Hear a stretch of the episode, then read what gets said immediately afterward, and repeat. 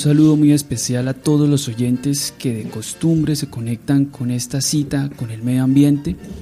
Pues es para nosotros un placer seguir acá con ustedes, escuchándolos, a toda la gente que se encuentra en el sector periurbano, en el sector rural, a todas las fuerzas eh, militares a todas las personas que reportan sintonía de este programa. Eh, realmente pues les agradecemos por acompañarnos en esta cita al medio ambiente que tanto necesitamos. Hablamos de muchos temas, nos construimos entre sociedad, pero lo más importante es que pongamos un granito de arena para que nuestro planeta y nuestro medio ambiente siga trabajando y siga siendo mejor. Bueno, pues hoy en nuestro programa vamos a tener un invitado porque a través de este año 2021-2022 salimos de una pandemia, eh, quedaron postales increíbles de lo que ha sido guardarnos en las casas y el medio ambiente. Quizá tuvo un respiro, se cerró el, hoyo que había en la capa de ozono. Y han pasado ciertas, eh, eh, yo no sé, situaciones que Em, nos han hecho preguntar hacia dónde vamos y seguimos hablando de muchos temas, claro, de residuos sólidos, estuvimos hablando, estuvimos hablando de dietas alimentarias para cuidar el medio ambiente, hemos hablado de transición energética, pero hoy queremos hablar de las políticas ambientales y en qué enfoque les vamos a dar, en el enfoque de entender lo que muchos oyentes nos han preguntado, cuál ha sido la alineación, cuál es el futuro que le espera a Colombia en materia de política ambiental y de los actores que hoy representan ese sentir de la gente. Así que hoy hemos traído aquí al programa a Oscar Jair Hernández. Él es eh, un gran líder político de Santander y quien encabeza hoy un proyecto político el cual es liderado por el ingeniero Rolfo Hernández y que ha tenido mucho eco a nivel nacional y queremos traer esos invitados para que nos expliquen respecto a las políticas que hoy actualmente en Colombia existen, cómo, cómo, qué piensan, qué piensan de esta situación en temas ambientales, cuáles son las estrategias y posibles soluciones que podríamos tener. Así que eh, aquí estamos cumpliéndole también esa cita a los oyentes para que estos esfuerzos no se queden en vano de toda la sociedad, sino que se transmitan en esos líderes que al final son los que toman las decisiones, que al final son los que nos representan y al final son los que hacen posible todo lo que queremos en materia de medio ambiente. Así que eh, un saludo cordial a Oscar Yair, eh, bienvenido a nuestro programa, gracias por aceptar esta invitación y qué bueno que nos esté acompañando, doctor. Giovanni, muy buenas tardes. Un saludo para todos los oyentes, para la mesa de trabajo, darle un agradecimiento a la emisora Radio Católica por la invitación del día de hoy, a usted, por supuesto, no sin antes hacer una aclaración, Giovanni. Realmente los grandes líderes aquí son ustedes, los que entregan su vida por el ambiente y por las comunidades. Realmente esos son los liderazgos que necesita no solamente Santander, sino el país. Entonces, agradecerle por la invitación y aquí estamos para atender eh, las preguntas que ustedes bien tengan y generar un diálogo y una conversación en este formato tan nuevo y tan bonito que está haciendo ahorita Radio Católica, que es directamente por Facebook Live, y también a quienes nos están escuchando, sobre todo en las áreas rurales del área metropolitana. Sí, muchísimas gracias por, ese, por esa, esa acotación, ¿no? Pues eh, a toda la gente que nos escucha por Facebook Live y en este momento nos está viendo, pues gracias por participar, gracias por estar aquí con nosotros. Cada día tendremos invitados pero sí, indiscutiblemente ustedes, también los que nos escuchan, como dice acá Oscar Yair, son líderes en sus eh, sectores, en el medio ambiente, pero en particular se acaba un gobierno, llegan nuevas propuestas, eh, termina una pandemia que esperamos vencer y poder superar. Y en ese término, eh, doctor, yo quiero hacer énfasis en este programa eh, sobre cuáles son los lineamientos. Entonces me investigué cuáles son los lineamientos que este plan de desarrollo en materia de política ambiental tuvo para trazar todo lo que ha hecho, que realmente pues hay muchas personas que tienen muchas dudas sobre cuál va a ser el futuro de Colombia. Y en ese aspecto quisiera hacerle preguntas sobre esos, los objetivos de los pilares que fue este plan de desarrollo y nos gustaría saber su opinión. Pero bueno, antes de, de de darle la palabra, me gustaría hacer una pregunta así, digamos, como cualquier ciudadano. ¿Qué piensa de esta situación de medio ambiente a nivel mundial y qué piensa en particular de las acciones que se están tomando a nivel local y a nivel nacional? Lo primero que hay que diferenciar eh, son las políticas que toman los estados frente al tema ambiental y otra muy diferente a las decisiones que nosotros como ciudadanos tomamos frente al medio ambiente. Si bien es cierto, nosotros podemos tener unas grandes resoluciones y un gran cuerpo normativo en materia ambiental, de nada vale si los ciudadanos desde su casa, desde sus hogares y las grandes empresas en Colombia no entienden que tienen que también que poner un grano de arena y sobre todo eh, que tienen la responsabilidad de proteger ese medio ambiente. De nada sirve que le digan a las grandes empresas que tengan que trabajar el tema eh, del reciclaje si nosotros mismos en nuestra casa no estamos reciclando. Entonces ahí hay que hacer una gran diferencia. Ha habido un gran crecimiento, usted lo decía al principio del programa, la pandemia nos ha hecho en algunas partes mejores personas y en otras hay que reconocerlo, nos ha hecho peores. Eh, digamos, nosotros estuvimos haciendo un, viaje a sí, al puerto de Buenaventura y encontramos que el cambio fue peor. Es decir, la pandemia lo que hizo fue que la gente desde sus hogares comenzara a botar basura a la bahía, comenzar a botar basura al río. Entonces ahí no hubo un cambio, digamos, social frente al tema. Por eso, si las dos cosas no se unen, si los ciudadanos no se unen con el Estado para implementar las políticas, nosotros no vamos a poder avanzar. Y ahí es donde está la participación de los gobiernos en la educación de los jóvenes, la participación del gobierno en la educación de los nativos y en el campo, porque ahí es donde está la verdadera protección del medio ambiente. Si no logramos con educación hacer esos cambios, tenga la plena seguridad que no vamos a avanzar. Excelente. Completamente de acuerdo, completamente de acuerdo. Me parece que la educación es una línea transversal en el hecho de poder lograr eh, un, avance. Y, y, usted dijo algo muy importante que yo también, digamos, desde mi perfil profesional y desde mi experiencia, creo que lo he dicho y lo defiendo. Quizá podemos generar muchas normativas Quizá en el tema de la energía podemos lograr encontrar fuentes renovables, pero el consumo, que es el que haces en tu hogar, cuando dejas un bombillo prendido, cuando dejas excesivamente cargando el celular, cuando no tenemos buenos hábitos de consumo, pues realmente no vamos a lograr un cambio. Pienso que si logramos un consumo y una cultura frente al consumo, vamos a lograr mucho mejor eh, avances en temas de energía. Pero, Doc, entonces refiriéndonos, Oscar, a ya puntualmente eh, el plan de desarrollo de este, de este gobierno tuvo objetivos claros. Uno, le voy a leer uno, quisiera saber ¿Qué piensas y cuáles serían sus estrategias en temas de participar en un proyecto político respecto a este? Dijo, implementar estrategias e instrumentos económicos para que los sectores productivos sean sostenibles, innovadores y reduzcan sus impactos ambientales con un enfoque de economía circular. ¿Qué piensas de si hemos avanzado en esta materia y qué nos falta? Estrategias e instrumentos económicos para que los sectores productivos sean sostenibles, el agro, la industria automotriz. ¿Qué piensa? Mira, nosotros las estrategias las tenemos claros, claras desde hace mucho tiempo. Colombia ha sido uno de los estados que más ha avanzado en política ambiental. Y de una u otra manera tenemos desde hace décadas un código de recursos naturales, un código de, de medio ambiente. Los instrumentos están. Lo que no encontramos nosotros todavía que se haya desarrollado es precisamente los instrumentos de financiación de esas estrategias. Entonces, encontramos a un Estado colombiano que se gasta un dineral de plata, por ejemplo, sin ofender el tema de los influenciadores, que es muy importante, pero el Ministerio de Telecomunicaciones, a veces el Ministerio de Gobierno y el mismo Ministerio de Medio Ambiente gasta dinero en programas para que se difundan a través de las redes sociales la protección del medio ambiente.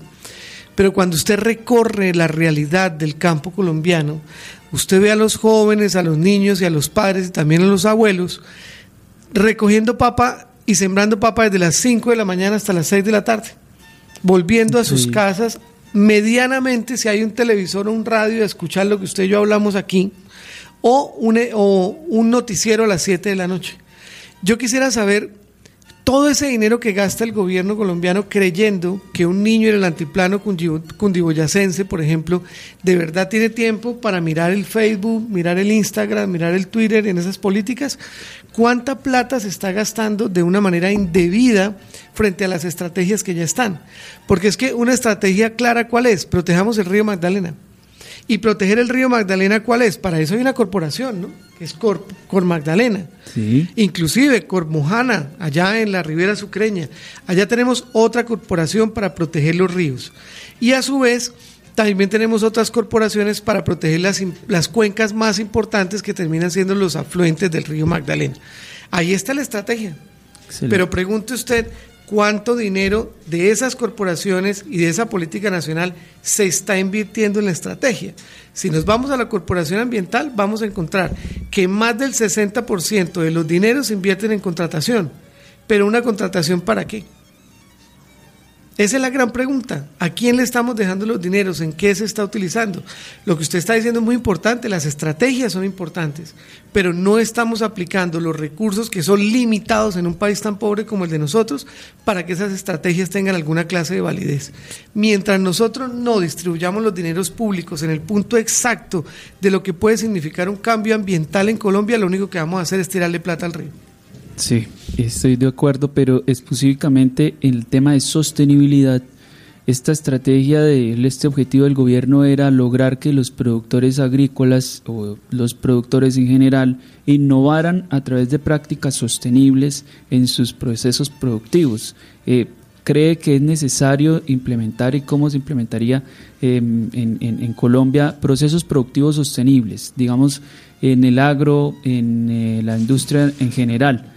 Eh, cabe anotar que evidentemente tiene razón en que los recursos, si no se enfocan bien, va a haber es una fuga de dinero que ha habido en tema ambiental, pero las corporaciones también tienen la obligación de ir a las comunidades y empezar a enseñarles prácticas sostenibles para poder lograr que su cultivo, digamos, no gaste tanta agua, digamos que no sea eh, la ganadería extensiva como una de las prioridades para muchos ganaderos en Colombia. En ese caso, digamos, su proyecto político, atender ese tema de innovación sostenible, ¿cómo se podría lograr? Mire, vamos a tocar un tema para no irnos tan lejos. Vámonos hasta las veredas del municipio de Piedecuesta, donde la gente no lo conoce, se produce el 70% de la mora en Colombia. El 70% de los cultivos de mora en Colombia se producen aquí en Piedecuesta. Increíble, no sabía. A menos de 15 minutos de la ciudad de Bucaramanga. Entonces le voy a contar esto. ¿Qué es lo que están haciendo ellos? Ellos siembran la mora, se la venden a un intermediario, y el intermediario, como todos conocemos muy bien cuál es el proceso y cuál es el, camino de producción, lo llevan a una central de abasto, se lo venden a las empresas y se acabó. Cuando tú tocas este punto y este aspecto de cómo podemos trabajar nosotros en un gobierno en la sostenibilidad, entonces yo te voy a decir algo. ¿Por qué los productores de mora en las veredas de Piedecuesta no han generado una productividad mayor a la que han venido produciendo desde los últimos 20 o 30 años en materia personal. Porque ellos necesitan un gran frigorífico. Porque ellos necesitan una carretera que les permita sacar los productos de una manera más fácil, porque hay camiones que en las, en las épocas de invierno no son capaces sus llantas de salir de las veredas que están lo más abajo posible para sacar los productos. En Santander, en la vereda Ricaurte, en el municipio de Mogotes, en la ribera del río Chicamocha se sembraba patilla y se sembraba melón, precisamente por la capacidad que tenía el río. Pues las carreteras se volvieron tan una nada que ellos sustituyeron el cultivo del melón para poder sembrar maíz. ¿Sabe por qué? Porque los camiones no eran capaces de sacar el melón desde donde estaban. Y les tocó entonces cambiar, sustituir el cultivo para que el maíz, que pesa menos, pudiera irse en un camión y poderlo vender, o de lo contrario ellos se iban a morir de hambre. ¿Qué es lo que tiene que hacer el gobierno? Primero, conocer cuáles son las necesidades del campo y cuáles son las necesidades de los campesinos. Porque usted no le puede llegar a hablar lo mismo a la gente de Puerto Berrío que le va a hablar a la misma gente de Tona o de Betas o de, o de todos los, los alrededores del páramo de Santurbán. No puede llegar al páramo del almorzadero a hablar lo mismo que se habla en la ribera del río Magdalena. Ahí hay, una gran, ahí hay una gran confusión frente a las políticas. Usted lo primero que tiene que hacer es conocer el territorio y una vez conocido el territorio usted comienza a plantear cuáles son las soluciones. Usted está haciendo claro conmigo, dígame usted cómo cambia el tema de los campesinos. Yo le digo, mire, en la vereda de pie de cuesta, se produce la mora. ¿Qué necesitan? Un frigorífico. ¿Por qué? Para poder tener el cultivo ahí y procesarlo con tranquilidad y venderlo a mejores precios. Pero si usted hoy domingo saca el cultivo y lo tiene que vender mañana lunes, pues usted qué es lo que hace? Usted se lo entrega al primero que se lo compre porque usted sencilla y llanamente no puede tenerlo ahí hasta el miércoles o hasta el jueves o de lo contrario lo va a perder. Porque como se dice en el argot popular, se le va a pichar la fruta.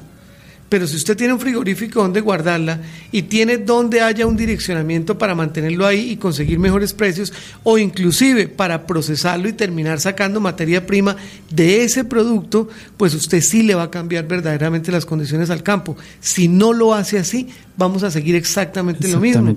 Porque Colombia, si invirtiera el 2% del 4 por mil, solamente podría hacer 100 kilómetros de carretera al año. Divídalo en 1.120 municipios. Entonces, ¿dónde está la solución? ¿En las calles o, o efectivamente está en ayudar a la gente en el campo? Bueno, me deja a mí sorprendidísimo. Bueno, tiene muy buena información acerca del contexto eh, real porque quizá ha sido la dificultad más grande, comparto eso. Quizá eh, en Estados Unidos y en otros países implementar criterios de sostenibilidad en los cultivos requiere primero tener lo básico. Porque si los campesinos y si nuestro sector rural no tiene lo básico, como me estás contando, yo no sabía el tema de la mora en pie de cuesta, tener una carretera, por ejemplo, los que migraron al maíz porque los carros no podían sacarlo, en fin, me parece que eso me deja concluir que realmente estos objetivos de esto que estamos llevando en este, en este presente es proyectos políticos no corresponden a la realidad, no se ajustan. Generalmente los proyectos con ambientales no están ajustados a la realidad. Porque y no conocen el territorio. Sí, creo que eh, responde una pregunta sobre no se pueden generar estrategias si no se conoce la necesidad del contexto del territorio. Mira, tú me hiciste una invitación para que nosotros habláramos de política ambiental pero no podemos negar que de una u otra manera yo estoy involucrado en un proyecto político como es el del ingeniero. Pero, ¿por qué te voy a tocar ese tema? ¿Por qué? Porque mira, cuando nosotros salimos a los municipios, la gente nos pregunta a ustedes qué van a hacer. Dígame cuál es su política agraria, dígame cuál es su política ambiental, dígame cuál es su política para los campesinos. Pero yo tengo que ser honesto contigo. La política la podemos tener en la cabeza, pero vuelvo y recalco, no es lo mismo hablarle al páramo de Santurbán que a la gente de Puerto Berrío o a la gente del Magdalena del sur de Bolívar. No es lo mismo. Completamente de acuerdo. Entonces lo que estamos haciendo nosotros es recorriendo todo el país a través del movimiento y todos nuestros colaboradores y escuchando qué es lo que tiene que decir el campo. Y una vez nosotros escuchemos lo que ellos están diciendo, comenzamos a plantearle a Colombia realmente cuál sería la estrategia ahora sí política para tratar con ellos. Pero lo que está planteando el gobierno está salido de la realidad, porque no se te olvide que la apertura económica comenzó cuando un exministro de Hacienda creyó que importando alimentos que estaban subsidiados en otros países como Estados Unidos, los colombianos se iban a beneficiar, porque así podríamos comprar un maíz que estaba siendo solventado en los Estados Unidos que era mucho más barato traerlo que producirlo acá. ¿Y qué fue lo que pasó? Llevamos a la ruina a todos los campesinos de Colombia. Bueno, increíble, el tema es muy interesante, eh, se nos está agotando el tiempo y quiero terminar también con esta pregunta importante, uno de los ítems bastante neurálgicos actualmente en Colombia. Dice frenar la, la deforestación y otros crímenes ambientales a partir del control territorial y generar nuevas oportunidades económicas. La deforestación me parece crucial en este tema también, sin antes obviamente eh, precisar que estoy completamente de acuerdo en que soy de los que piensa que se debe llevar el territorio real de las necesidades reales para luego poder eh, presentar una, una, propuesta seria, ¿no? Para que realmente se ajuste, pero en tema de deforestación es algo ahí, es presente, es una tragedia la que vivimos no solamente en la Amazonía. ¿Qué piensas de ese tema de la deforestación en Colombia? Mira, hay un escritor canadiense de apellido Davis que escribió un libro muy importante que se llama Magdalena. Él dentro de todos sus estudios y toda la bibliografía que buscó, nos arrojó un dato supremamente interesante para que la ribera del río Magdalena, en Monpós, en el Alto Bolívar, pueda volver a tener esa existencia que tenía hace 200 años, se necesitan aproximadamente 40 años de reforestación. Ha sido tan deforestado todo el ambiente, toda la ribera del río, y no solamente el río Magdalena como tal, sino cualquier territorio, escoge cualquier territorio, vete por las carreteras del país que yo he andado muchas, y siempre vas a ver un claro allá arriba en la montaña totalmente deforestado. ¿Por qué? Porque la gente necesita primero abrir potreros porque cree que el ganado es lo que más le va a producir. Y cuando hablo del tema de Monpós está claro porque el cebú, que es nuestro ganado tradicional en Colombia, vino de la India y lo trajeron en Monpós. Y ahí se empezó a regar absolutamente por todo el país. Y hoy, que la gente no lo sabe, por qué el kilo de carne está tan costoso, es porque ya estamos exportando el ganado en pie. Ni siquiera, ahí está, mira, mira una de las cosas más importantes. Tú me dices, ¿qué hacer para poder ganar? Los ganaderos, en vez de despostar la res y venderla por cortes al comercio internacional, lo que están haciendo es montando las vacas en un barco y vendiendo las vacas, vendiendo las vacas para que en Europa ellos hagan el proceso, partan y vendan los cortes y ganen 100, 200 veces más de lo que podría ganar un campesino colombiano. Lo que hay es una mala educación en materia ambiental, pero sobre todo una mala educación en materia económica. Nosotros tenemos que preparar a los estudiantes y a los jóvenes en economía para que sepan qué es lo que tienen que implementar en su trabajo y en su desarrollo como campesinos y como comerciantes. Eso es lo que hay que hacer. Eso es realmente lo que hay que hacer. Increíble ese dato, impresionante. Y bueno, yo les digo a los oyentes, si la carne se puso cara, pues bájenle un poquito la dieta para que se ayude al medio ambiente. Ah, bueno, pero volvamos entonces al tema. Listo, entonces vamos a bajarle la carne. ¿Y qué estamos produciendo nosotros en los bosques y los estamos completamente acabando? Es que los estamos destruyendo. La deforestación en Colombia es uno de los principales problemas ambientales que tiene el país. Y si eso no cambia, vamos a hacer un problema ambiental, pero a nivel internacional. No, pues eh, me parece bastante importante no quisiera poder tener una segunda edición con este análisis porque realmente me parece que se ha abierto una discusión para que también los oyentes nos sigan participando con preguntas sobre este tema porque personalmente me, he llevado una información que es importante y concuerdo mucho con el tema de ajustarnos a la realidad. Y yo quisiera, Jair, Oscar Jair, que de pronto le enviaras un mensaje a, cada uno de los oyentes que llega a esta cita, porque quienes llegan a esta cita llegan porque realmente pues uno escucha música, escucha muchos programas de interés, pero este en especial está dedicado al medio ambiente. Y a esos oyentes que se toman el tiempo de escucharlo, que lo replican, que lo difunden por redes, ¿qué mensaje le puedes dar para que, la, para que crean en que, en que sí hay futuro en Colombia y que eh, eh, existen intenciones de que podemos seguir adelante cuidando nuestro medio ambiente. ¿Qué mensaje le puedes dar? Mire, hay que pasar del dicho al hecho. Esa es una frase que a nosotros nos han recordado los abuelos toda la vida. Y le voy a dar este dato solamente antes de enviarle el mensaje a los oyentes y la gente que nos puede estar viendo en el Facebook Live. Hace casi 200 años Simón Bolívar sacó un decreto prohibiendo la deforestación. No sabía. Hace 200 años sacó un decreto prohibiendo la deforestación. Y mira dónde estamos hoy. Seguimos sacando decretos, resoluciones, seguimos sacando directrices, códigos. ¿Y qué pasa? Tenemos toda una normatividad que protege el ambiente, pero nosotros como ciudadanos no la aplicamos. Entonces aquí lo que tenemos que hacer es comenzar a educar a nuestra propia familia, a nuestros hijos, nuestros sobrinos, la gente de la casa, y luego comenzar a educar a la gente que está en la calle, la que tira un papel, la que tira una botella, la que tiene una botella en el monte lo que está creando es un incendio, un posible incendio de futuro que va a generar un grave daño ambiental y la gente no lo ve. Y esa educación es la que tenemos nosotros que comenzar a traer. Si lo logramos, va a haber un cambio supremamente fundamental en el país y comenzar, vuelvo y repito, de pasar al dicho al hecho, que nosotros seamos los que comencemos a transformar las políticas ambientales en Colombia.